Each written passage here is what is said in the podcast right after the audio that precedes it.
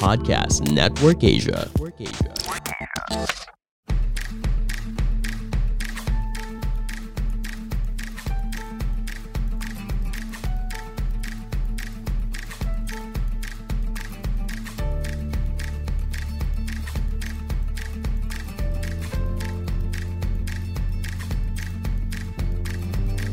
Immortal, I'm Stanley Chi, your host for the Underpaid Podcast. It's a pro-employee podcast na siguradong relatable sa lahat ng nag-opisina o work from home. So subscribe to Underpaid and enjoy the show. Mga Immortal, welcome to the Underpaid Podcast. I'm your host, Stanley Chi. Ito ang podcast na pro-employee para sa mga Immortal. Para lang tayo nagkukwentuhan sa pantry, sa mga episodes natin at ang pag-uusapan natin ngayon ay tungkol sa quiet quitting nauso itong term na to kailan lang at syempre kukuha ako ng eksperto para pag-usapan natin to. Walang iba kundi si Millennial HR, Tessa Mercado. Hello, Sir Stanley. Welcome back to me. anyway, Oo, oh, salamat po sa invitation uli. Ay, nako. Alam mo ba, yung episode na kung saan ka nag-guest, isa sa mga most requested na mga oh, talaga? Isa sa mga nice. highest na rated na episodes. Marami nakinig, marami nag-download at maraming tuwang-tuwa. Kaya Uy, naman, salamat. oo, uh, Millennial HR, eh, nagpapasalamat kami at umuo ka ulit sa imbitasyon namin. Tinanggap po ulit po. At pag-uusapan natin yung quiet quitting. Hmm. Siyempre, unang tanong dyan, ano ba ito para maintindihan ng mga immortal? Actually, sir, ang quiet quitting is, yun nga sabi nga, may term na, ngayon lang siya nagkaroon ng term sa ating mga millennials and ng Gen Z. Pero kung tutuusin, is nararanasan na natin yan especially dun sa mga tao na may trabaho na. Eh, sa quiet quitting, ibig sabihin, dun ka lang sa pagiging bare minimum. O kung baga hindi ka nag kung baga hindi ka nag-exceed dun sa expectation nila o kaya kung baga parang sa as job description mo hanggang ganun ka lang or hindi ka yung kung baga parang hindi ka parang may tinatawag tayo sa HR yung umaariba, gano'n, hindi ka masyadong bumobongga ng trabaho, di ba? Parang chill lang, sakto lang, parang gano'n. Ay, kumbaga yung trabahong pwede na. Oo, yon Trabahong pang sweldo mo lang. uh, yung parang you won't go the extra mile. Hindi yung pang, ay, gagawin ko to kasi gusto ko ma-increasean. Gusto ko tumaas ang posisyon ko. Gano'n. Correct. Oo. Tsaka yung hindi ka gagawa na kasi parang, ah, ano ko, pabida ko. Ay, hindi. Gusto ko ganito lang ako, di ba? oh, wala ka ng initiative sa kumpanyang pinapasukan mo. Correct, correct. Ganun. Uh, parang, sige, gawin nyo na yan. Hindi ko naman trabaho yan eh. Ah, ganun Correct. ba yung trabaho mo? Hindi ganun kaganda. Sige, pwede na yan. Ah, ganun. Ah, ah, ah. Mm, Parang ma-submit lang, maipasa mo lang requirements sa yung deadline. Matapos mo Correct. lang. Oo. Sir, basta parang masabing na, ay, okay na yan. Ay, na, at least nagawa ko yung trabaho ko. Hindi, hindi, kung hindi mo maganda, okay lang kasi tapos ko. Parang ganun. Kumbaga, ito, matagal na nating na-experience at nararanasan, nilagyan lang ng term ng mga Gen Z or millennials. Ngayon, uh-huh. natin nararanasan itong quiet quitting. Tsaka paano mm-hmm. mo nalaman kung ang isang empleyado eh medyo quiet quitting. quiet quitting na, ganyan. Uh, actually, sir, kasi kung, kung pagbabasihin mo naman talaga yung quiet quitting, uh, naniniwala naman kasi talaga ako, lahat ng empleyado nag ano yan eh, parang binibigay nila yung best nila, especially kapag bago sila sa trabaho. Ang mm. quiet quitting kasi hindi mo lang yan naranasan once. Kumbaga parang naging paulit-ulit or may experience ka sa isang trabaho. For example, ikaw sir, o kaya ako, ginawa mo yung 100% best mo. Tapos yung manager mo, hindi nagustuhan, okay sige, palampasin mo once. Pero pag naulit-uli siya na ginawa mo uli yung trabaho mo 100% o hindi ka na-value ng isang employer, siguro naman, do you think mamamotivate ka pa? Siyempre, hindi na. So, doon nagsistart yung quiet quitting na tinatawag na, ay, hindi naman ako napapansin. Sige, okay na yan. Something like that. Kumbaga so, parang unti-unti kang nawawalan ng gana sa kumpanyang pinapasukan mo. Correct. Parang kang nauupos na kandila, parang gano'n, di ba? Ba, di ba parang ang kandila, malakas siya sa una, tapos di ba pag paunti ng paunti, medyo humihina na rin yung apoy. So, ganun lang din ang isang empleyado. Kung parang yun nga, na, oh, nauubusan ka ng fuel sa pagtatrabaho. Parang gano'n. Okay. Ano ito eh, parang depende sa love language mo bilang isang empleyado. Correct. Eh kung ang lag correct, ang kung ang love language mo ano eh gift. Eh, papitsa lang ni manager, goods na goods ka na, di ba? So, so, yung full tank mo, ibig sabihin mo, ano, di ba? Yung love tank mo, eh, mapupuno uli. Di ba? so, ayun. ayun. Yun, so, kung hindi yan nalaman ng manager mo kung ano yung love language mo bilang isang empleyado at unti-unti kang nawawala ng gana, nawawala ng motivation. Yung pala, kailangan pala ng empleyado to is ano, mapansin yung ginagawa niya. Uy, good job sa ginawa mo last time ha. Na-appreciate namin yan sa kumpanya. Yung konting ano lang, affirmation. Na Correct. alam ko na alam ko naman ikaw yung masipag dito tsaka ikaw yung madiskarte sa mga empleyado. And Correct. Good Tama ka dyan, sir. Maliit na ganun lang, malaking bagay sa mga empleyado yan. Correct. Oh. Personally, sir, ako, ang love language ko talaga ay words of affirmation. So kahit na minsan mapagalitan ako, of course lahat naman tayo na napapagalitan talaga ng mga boss natin. Pero once sasabihan mo, uy, ang galing mo kanina, good hmm. job, yung mga simpleng, parang yung very good, something, parang nawawala yung inis mo, nawawala yung galit mo dun sa boss mo, parang ganun. Kasi ibig sabihin na-appreciate ka through yeah, doon sa mga ginagawa mo. Pero totoo yun, sir, yung love language, dapat talaga may, may love language din kasi talaga sa trabaho. O yung hmm. ano, gifts naman, pwedeng idaan sa pagkain yan. Pwedeng idaan sa, kunyari, nag-abroad si boss, may mga regalo kayo. Correct, Ay, may papaksa, di ba? ano ba yung mga love language na yan? Yung words of affirmation. Observe. O, pag nag-OT kayo, dadala kayo ng pagkain. Correct. Uh, acts of service. Ayan, yung tutulungan ka sa trabaho kapag alam nila na nahihirapan ka. Diba? So, yun. Acts of service, words of affirmation, physical, uh, yung gifts, no? Tapos, meron ah, pang... Physical touch. Physical touch, yun ang hindi pwede. Medyo haras. Ba, ano, pwede naman siguro, pero depende yun, sir. Kung, pero kung iba yung himas sa'yo, di ba? Oo, iba yung ano eh. Iba yung hagod na may ano eh, may yung may laman, yung hagod na may ano, paglalandi at ano. Totoo yan. Pero kung yung tapik lang sa shoulders, why not, di ba? Pero kung hmm. iba eh, yung sabi mo hagod, sir, ay iba na yun. Mapupunta na tayo sa HR nun. Oo nga. so, yung isa, quality time. Sasamahan mo yung mga empleyado mo. Kunyari, o, oh, nagtatrabaho sila. Sasamahan mo hanggang mag-overtime, hanggang matapos. Yun. Correct. So, mm-hmm. paano natin bilang bilang mga immortal, bilang mga empleyado, paano natin pwedeng sabihin kay boss na, boss, yan yung love language ko bilang empleyado. Can I help you manage kaming mga empleyado? Pwede ba nating sabihin yan? Or sa HR namin sasabihin? Hindi, actually, sir, kasi di ba pag nag-start naman kasi tayo sa trabaho, dapat nandun yung expectation sa'yo ng boss mo at yung expectation mo sa boss mo. So, di ba, communication is a two-way street naman kasi lagi yun, sir. So, I, I think na pagsimula pala ng trabaho, ano bang ini-expect mo sa akin? Kasi di ba meron naman tayong performance evaluation eh, di ba? Every six months or every year. So, dun sa performance, sir, ano bang ini-expect mo dito within the, a year? Ano, kung sales ka, dapat ba ako makakota within a month? Pa something like that. So, mapag-uusapan yan, meeting. Talaga, yun yung sa boss mo talaga, immediate supervisor mo, sir. Kasi hindi naman na, ang HR naman laging nasa huli yan eh kung tutuusin. So, sa immediate supervisor mo, kasi siya talaga yung nag-handle sa'yo. Hmm.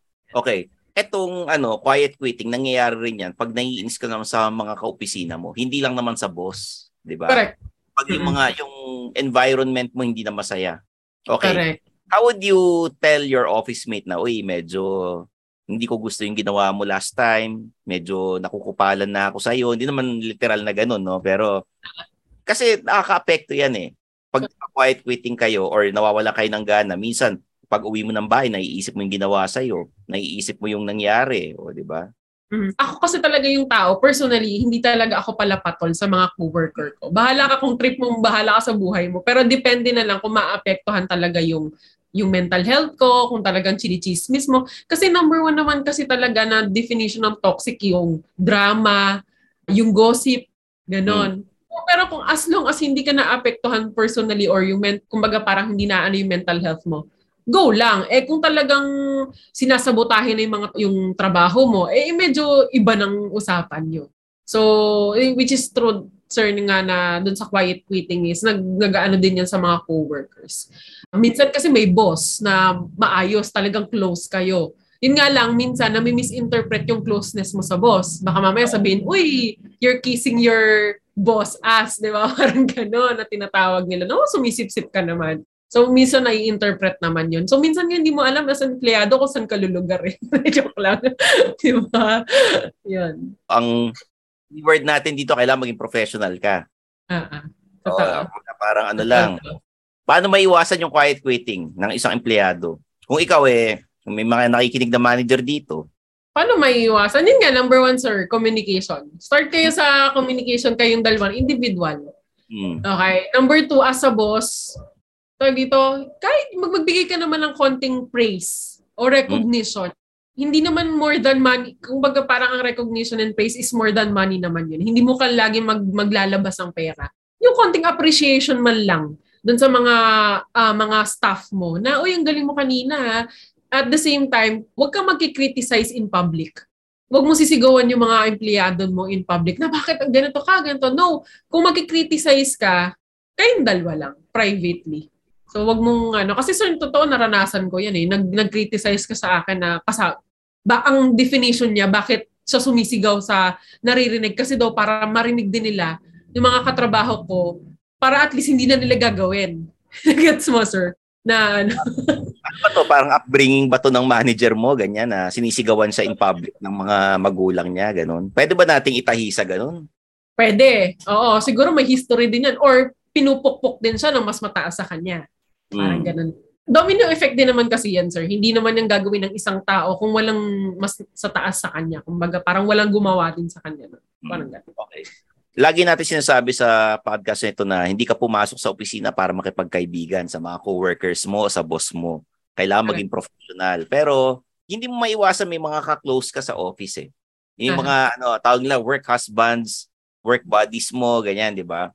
Eto bang yung ganyan, yung relationship na ganyan, work buddies or ano, work husband, that develops in time, no? Hindi siya yung agad-agad na pag nag-click kayo for two weeks, forever na yan, o, di ba?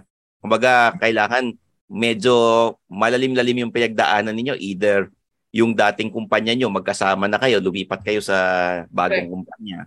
O talagang, yung talagang magkaklase kayo. Nag-work ba yung mga ano, kinuha mong kumpare yung ano, yung kaopisina mo pa sa opisina para maging close kayo or kinuha mong ninong yung boss mo? Mga ganun. Nag-work ba yan? Oo, sir. Personally, oo. Kasi, oh, actually, wala naman ako instances na ganon. Pero may mga kilala talaga ako na ginawa niya sa bridesmaid. Ayan, usong-uso kasi yan. Eh. Pag kinasal siya, gina- ako, ako, kinuha akong bridesmaid. So, Oo. yung relationship kasi, actually, depende yan, sir, sa individual eh. Hindi yan galing sa source ng environment. Kumbaga, parang ikaw at yung ibang tao. Parang ganon. So, which kung tinatanong mo ako sir kung ano, kung okay lang, oo okay lang yan kasi nade-develop yung yun, yung sa individual, yung growth yung individually ganyan. And it's a matter of trust na lang siguro doon sa katrabaho mo o doon sa kung sino mang kinuha mo.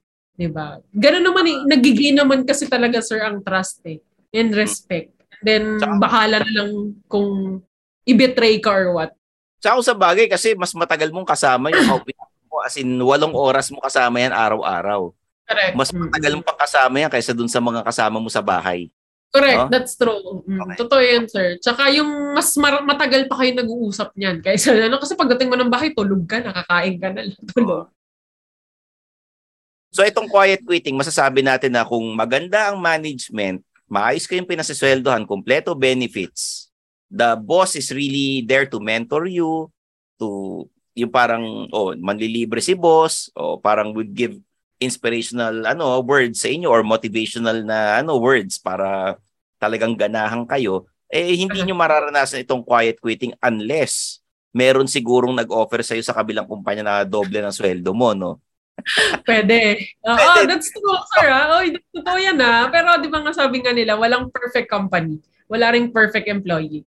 So, hindi laging 100% eh. May, may possibility na mataas ang sahod mo, pero bad trip yung boss mo.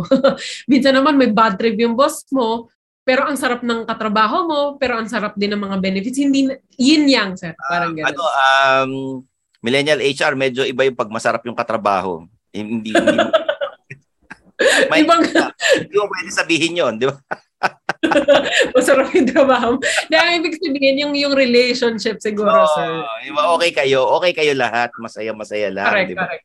Ah, pero ito ah between coworkers lalo na kung lahat kayo, karamihan kayo lalaki, it's Mhm. hard to open up. Yung communication skills medyo, syempre lalaki, hindi sila masyado emotional, no? Para lang ma, ano, ma, yung two sides. So, girls kasi medyo, ano eh, mas emotional, mas nalalabas sila yung, yung gusto Ah. na sabihin. Mag-iiyakan sila, after that, wala na. Sa lalaki, Correct. iba eh. Parang kailangan mag-inuman ata muna sila bago magsabi ng sama ng loob sa isa. Totoo yun, sir. Oo, Diba? totoo yun. Mm. Talagang ano. Ba, ganun, ganun ba pagka sa guys and sa girls? Actually kasi meron akong nag nag-work po talaga ako na ako lang ang babae sa department. So Oo. lahat sila lalaki, even my boss ko, yung ganyan kasi engineering sir. So ako yung admin nila or something. Ako la taga-process whatever. Si, totoo yun. Nilalabas nila yung ano or minsan may instances na for example sa service, halimbawa kailangan nilang pumunta sa site eh Mm. hindi para magkaiba yung perspective nila. Siguro doon pa lang nagbabangayan na sila eh. And then ang, ang pinakamasama doon is yung meron sila, yung pa lang may kinikim-kim sila tapos hanggang sa nahalukay na ng nahalukay. 'Di ba? So, minsan ti- sa team building pa nilalabas yung mga emotions pag nag-team building kayo yung department. So, which is true yun sa inuman nga. Inuman. Eh, di ba usually ang inuman, masaya-masaya yan. Pag naglabasa kayo ng sama ng loob, eh, di parang ang naalala mo yung bad memory na dito Correct. team, naglabasa ng sama ng loob, nag-iyakan pa eh, nag-ano pa eh. no? Correct, correct. Oo. Well, minsan may mga team meetings din, sir. Ayan, talagang minsan nag-open forum, di ba? So, So, kumbaga, kinekwento mo rin, sinasabi mo rin na maganda ang team building para Oo. sa isang kumpanya, sa isang department. oh, And uh, totoo yan. Mm. the inuman during parties, mag- magandang bonding rin yan. Oo, sir. At kasi at the end of the day, magkakatrabaho kayo. At the end of the day, I think, ah, naniniwala din naman kasi ako, kapag sa mga team building, kaya nga tinawag na team building, sir, Oo. di ba? At the end of the day, may mariresolve kayong isang problem. Yun nga lang, minsan na misinterpret ang team building sa dumadami yung problema lalo. ang alam ko kasi pag team building, naglalandian yung mga magjowa sa ano eh, sa opisina. yung mga hindi mo alam, sila pala nag-uusap pala sila, gano'n, no? Totoo. Totoo din naglalabasan eh. Crush ka pala nito. Gusto pala nito. At saka sa ano, Christmas party, kung sino yung mga magkakasama, nag-uusap-usap, no? Correct. Correct, Ah, correct. there's, ano, there's this employee na yung kumbaga alam niyang trabaho lang, hindi na siya close sa mga ibang office mates, umaalis kagad. Is that a sign na nagka-quiet quitting na yung ano, yung isang empleyado? Medyo detached na siya. Hmm, yes and no, sir. Kasi may mga empleyado na talaga na umpisa pa lang, ayoko na makipag-bonding kasi ang mindset niya, hindi naman ako dito para makipag-friends. May ganong tao. Pwede siguro sir na sinasabi na hindi na siya hindi, na siya nag yung, nagyayaya sa ibang friends or hindi na siya nakikipag-bonding after work. Pero kung matagal na siya sa company at ganun pa rin, siguro may possibility sir na ano, o may experience siya na talagang na, na, na-detach na siya 'di ba? Doon sa doon sa team or kumbaga doon sa mga katrabaho niya. Pero may Or mga baka- tao kasi talagang na ano, umaalis na talaga agad, ganun. Kasi baka mamaya pamilyado, so unahin pa ba niya yung barkada kaysa sa doon sa pamilya niya, di ba? So, Pero may mga iba kasi may hinanakit sa kumpanya. mm, Di ba? Pwede, oo. Mm. Ay yung mga isa yan sa mga signs na ano ah, na nagka-quiet quit. Pwedeng oo, pwedeng hindi, no? Yung detached na, umaalis kagad, di na nagjo-join sa mga parties. Ako, eto nangyari sa akin ah. Ginagawa ko yung quiet, pag quiet quit ko, hindi ako nagiiwan ng gamit sa opisina. Ini, Hmm. Inuunti-unti ko na yung pag-uwi ng gamit sa opisina para hindi ako mahalata. Correct. May isang signs araw, yan. oh, di ba? Hanggang sa isang araw, makikita mo yung ano ko, cubicle ko. Ba, pag binukas mo yung drawer, walang laman, ganun. Wala na akong masyadong gamit, di ba? O, Kasi nga, ang mentality nun, pag nag-resign ka na, wala ka nang iuuwing gamit. Correct. Then tsaka sir, may, may experiencing kasi talaga na ang mga empleyado na pag nag-open up sila dun sa mga boss nila, minsan sasabihin, sila pa yung napapasama na Oo. ganito sila, ganyan, ganyan. So, may mga, ito din yung possibility na nagko-quiet quit din yung, yung tao na sinabi ko lang naman yung hinanakit ko o sinabi ko lang naman yung nararamdaman ko, bakit parang ako pa yung napasama. So, siguro yun yung mga ganong moment na, ay, sige na nga, mag-bare minimum na lang ako, so ganito na lang yung gawin ko. Basta makasahod ako, okay na. Oo, parang basta tapos na yung, ano ko, yung duties ko, ito na yung deadline ko, ah, ito na, uwi na ako, ganyan, antay ko na alas 5 or alas 6, no?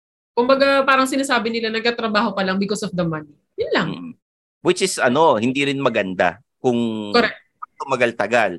Ngayon, Correct. nag dahil work from home setup, nag-hybrid work tayo, minsan Mm. papasok sa opisina, madalas nasa bahay tayo. Paano mo na Mm. ngayon mahalata kung nagko-quiet quit ang isang empleyado? Siguro sir, pag wala ka ng output, Mm. kung, kung parang kunya, syempre, di ba, may mga kanya-kanya tayong task. Eh, yung task naman na, or yung mga regular task mo or daily task mo na hindi mo na siya na agad natatapos, lagi ka nang naka-leave, lagi ka nang absent, kapag wala ka lagi sa meeting. So, yun yung mga ting- tingin ko na nagko-quiet quit na work from home setup, na wala ka nang masyadong output, na wala ka nang, for example, sa meeting, hindi ka na hindi ka na nagbibigay ng mga suggestions, ng comments, or something na tahimik ka na lang sa sulok, ganun. I think yun yung mga signs na nagka-quiet quit. Tsaka yung laging nalilate. Oo, oo, nasa bahay ka na nga lang. Dahil ka, wala ka ng pake kung kaltasan ka ng ano, sweldo. Correct, oo. Mm-mm. Parang Correct. ano, gusto mo na lang mag-resign. Tsaka isa pang sign na nagka-quiet quit na yan, yung LinkedIn profile niya, nakita mo naghahanap siya ng trabaho. Totoo yun, no? kaya active siya sa ano sa sa Facebook group, ganyan na or nagtatanong-tanong na siya. Yung ano, hashtag sa Twitter, may opening ba dyan? Mga ganun. Ah, looking for job, gano'n. Oo. Parang ano, Correct, correct. depende rin kasi kung ang kumpanya mabait sa'yo, kung hinahayaan ka, sige, rumakit kayo, okay lang, hindi kami maikpit dyan, basta you prioritize your work, walang problema. Pero mga kanya-kanya tayong dahilan kung bakit nagka-quiet quit na yung iba. Yung iba siguro gusto na mo nag-apply ng ano, mag-abroad, gusto na mag-migrate. So Correct. nag-aantay na lang ng mga ano yan, na ma-approve yung application niya. Correct, Oo. correct. Makipagsapalaran sa ibang bansa or yung iba naman, inaantay yung ano, inaantay mag-January para magre-resign. Kasi yun yung buwan na marami nagre-resign eh, January, di ba? Correct. Oo, kasi gawa ng 13-month pay, yung mga bonus ng mga Christmas, ano, mga Christmas bonus or whatever bonus man coming from the company. Pero totoo yan, sir, ah. Talagang yung, ah, yung attrition rate talaga ng January, Diyos ko, parang halos minsan kalahati na ng mga empleyado na wala na sa company. So, ay, Kung yari ikaw nag-quiet quit ka, is it advisable na sasabihin mo sa boss mo na magre-resign na ako at tatapusin mo yung two weeks na notice? Advisable ba yan? Pagka, kaya rin, sabi ka magre-resign ka na, two weeks na lang ang tatagal mo. Kakantsawa ka na ng ibang empleyado eh. O, Hindi, sir, malalaman, kasi pag ano, pag nag-resign ka kasi, may, may 30 days notice naman yan or may mandatory re- rendering naman yan. Or before ka naman kasi talaga, sir, mag-resign, kakausapin ka ng manager mo. Ano ba talagang reason kung bakit ka nag-resign? So ikaw, as an individual, kung talagang gusto mo at mahal mo naman talaga yung trabaho mo, nag-resign ka lang because of may trigger or kumbaga may source dahil sa worker mo or whatever, sabihin mo sa boss mo, magre-resign ako kasi power tripping kayo. Di ba? At least naging honest ka sa boss mo, di ba? Well, kailangan nandyan yung HR. Hindi pwedeng dalawa lang kayo kasi baka mamaya masamain nung ano, ng boss yan eh. correct, correct. Hindi, ang, ang sir, di ko maga parang maging honest ka na lang. Hindi kung talagang mahal na mahal mo yung trabaho mo eh. Dahil nga, nag- gusto, naging out, ah din nga, which is, magre-resign ka lang because may source, so ganon. Eh din, ano, bigyan mo ng solusyon yung source na yun kung paano mo siya matitigil or whatever, di ba? So, yun. Mm, Sorry. So mas ma, ano, mas pwedeng ano, iba talaga yung exit interview. Correct. Ah, bagay. rin. Alam mo, nung nag-resign ako dati sa advertising agency, hindi ako binigyan ng exit interview eh. dapat sir meron. o dahil hindi ka na sumipot. Tinapos ko yung ano, two weeks notice, kaya lang di ako binigyan ng exit interview. Parang Ah. ano, hindi ako kilala nung pinaka-may-ari o yung pinaka-boss, hindi ako kilala nun. Ah, is- Kasi ganun Well- ang ano eh. Yun ang may pag-usap sa iyo eh. Kaya lang kung ano ka, kung medyo hindi ka importante sa isang department, hayaan ka na lang. correct, hindi ka asset, no? Sige, okay, hindi makawalan yan. Ganun. Ito, kailangan ba mag-kiss ass sa mga boss? Kasi merong positive ano yan eh. May isang term na parang kiss ass pero in a positive way eh. Ano uli yung Aha. Doon? Yung may ganun ba? I think, sir, wala pag nagsip-sip ka sa boss mo, mukhang may medyo negative na yun. Eh. Parang ano yung positive ano eh, positive PR yan eh sa mga sa management. There's a term na ganyan eh.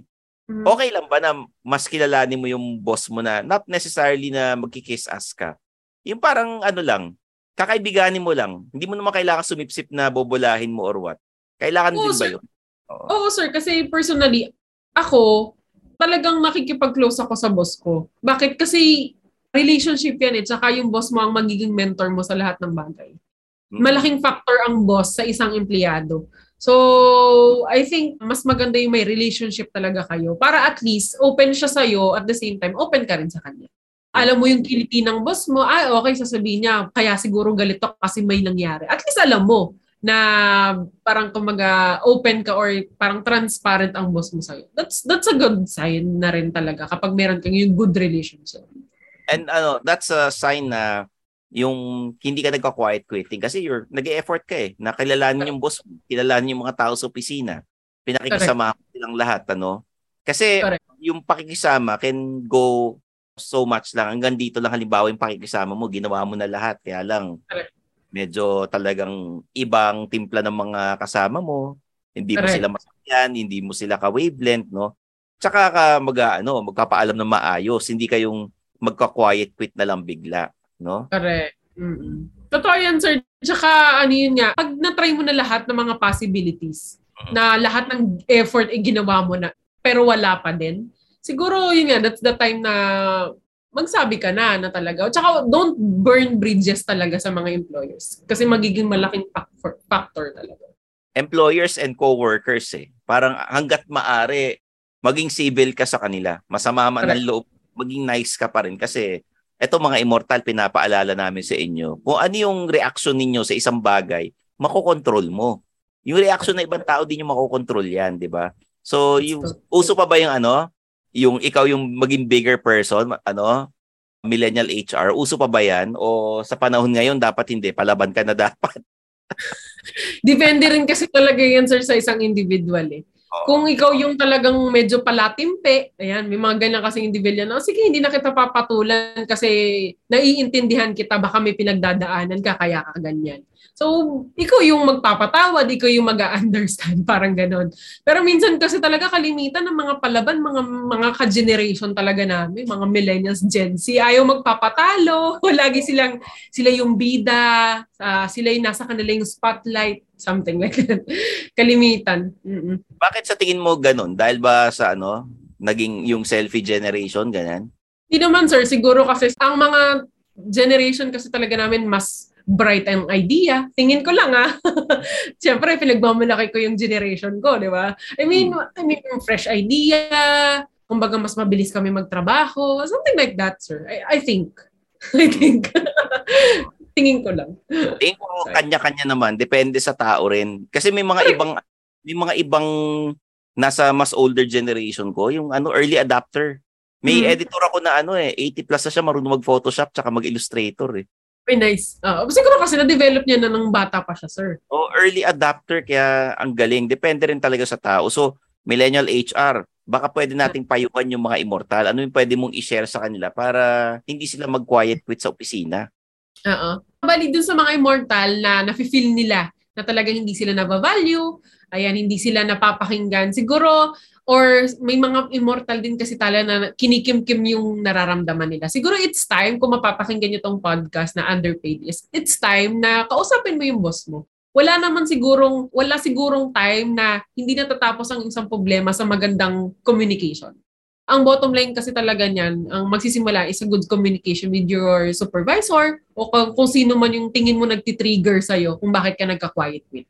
Kung tingin mo sahod, and then ask for a raise. Kung deserve mo naman sa sarili mo yun, di ba? Kung nagka mga trabaho mo, kausapan mo yung mga katrabaho mo, kung chinichismis ka, at least, di ba, ma- ma- marirealize mo din o mak- makikita mo din yung side nila kung bakit sila ganun. At least, ma-open up mo din kung bakit ka ganun. Something like that. So, yun yung communication lang din talaga. Ayan. medyo mahirap sa mga ibang tao yan kasi iba passive-aggressive eh. Tanong ko lang, ano, ah, millennial HR, Sure. ang mga Pinoy na empleyado ba, passive-aggressive ba talaga yan? Mm, may mga ganong tao, sir. Ganon na, na imbis na kausapin ka ng diretsahan, ikaw kwento sa mga boss, sa ibang tao, bago ka diretsuhin. Ano yun? Ano? Pride? O ano? Hiya? Ganon? Siguro may taong hindi kaya mag yung confrontational na tinatawag na ayaw nila sa harapan na dadaanin pa sa ibang tao. May ganun kasi. Siguro I think ah, feeling ko galing din yun sa experience nila eh. Hindi naman siguro sir talaga yung talagang individual, ganun yung personality. Hindi mo din, nade-develop ang isang bagay kung bakit ka ganun dahil nga may experience ka before. Baka na ganun din sila, kaya nagiging ganun din siya. Uh, okay. So, ayan, mga immortal, ah. Narinig nyo na, lahat yan galing kay Millennial HR, Tessa Mercado. Maraming salamat at nag-guest ka rito at kinento mo sa amin yung tungkol sa quiet quitting. Mga immortal, hindi magandang ugali yung ganyan, nagka-quiet quitting ka na. Kung may problema, maaga pa lang sana ayusin na kausapin ng HR or ang kaopisina or ang manager para hindi na kayo umabot sa puntong wala na kayong ganang pumasok sa office at hinihila nyo na lang yung paa ninyo papasok sa opisina or inaantay nyo yung 15.30 para na lang sa sweldo ninyo. Alam ko, yung iba sa atin, may pamilyang binubuhay, hindi pwedeng mabakante sa trabaho. Kaya rin, pinapayo rin namin dito na sana may mga sideline kayo at nag-iipon kayo para kung talagang talagang ayaw mo nang magtrabaho sa opisinang yan, meron kang emergency fund na mabubunot habang naghahanap ka ng ibang kumpanyang papasukan. Okay. So, Millennial HR, pakiimbitahan yung mga immortal natin na listeners na i-follow kayo sa iyong mga social media accounts. Ayun. Meron po akong social media account. Meron po akong personal, which is TW Mercado po. And you can follow me on TikTok, which is doon talaga tayo nakilala, Millennial HR Manager. I do have IG as well and uh, YouTube po. Maraming maraming salamat, sir, sa uli sa pag-imbita and sana nagustuhan yung topic namin ngayon na quiet quitting. Oh, sa ulitin ha, Millennial HR ha. Sana salamat. pag na-invite ka namin, mag-schedule tayo ulit ng guesting nyo ha. All right. Salamat po. and the Underpaid Podcast is produced by Podcast Network Asia and we have episodes every Mondays and Thursdays. May Facebook and Instagram ang Underpaid kaya mag-follow kayo ron at meron tayong Team Suplado Discord group. Yung link nasa description ng podcast episodes natin. Malapit ang ating meet and greet kaya sana magkita-kita tayo this September 30 sa We Remote Studios at sa ano 6 to 9 p.m. yan. Meron tayong live recording at may mga guests tayong imbitahan para makita nyo kung paano kami mag-record ng podcast. Yun. Follow me on my social media accounts. Stanley Chi, hanapin ninyo. Kompleto yan. Facebook, Twitter, Instagram, TikTok, and Humu. Okay? So there you have it, guys, for Millennial HR, Tessa Mercado. I'm your host, Stanley Chi, and this is the Underpaid Podcast. And that's another episode of Underpaid with Stanley Chi. hit that follow button to get updated with our new episodes. Follow us at our socials at the Underpaid Podcast. Kita kits, mga immortal. The views and opinions expressed by the podcast creators, hosts, and guests do not necessarily reflect the official policy and position of Podcast Network Asia, the hosts of the program, or other programs of the network. Any content provided by the people on the podcast are of their own opinion and are not intended to malign any religion, ethnic group, club, organization, company, individual, or anyone or anything.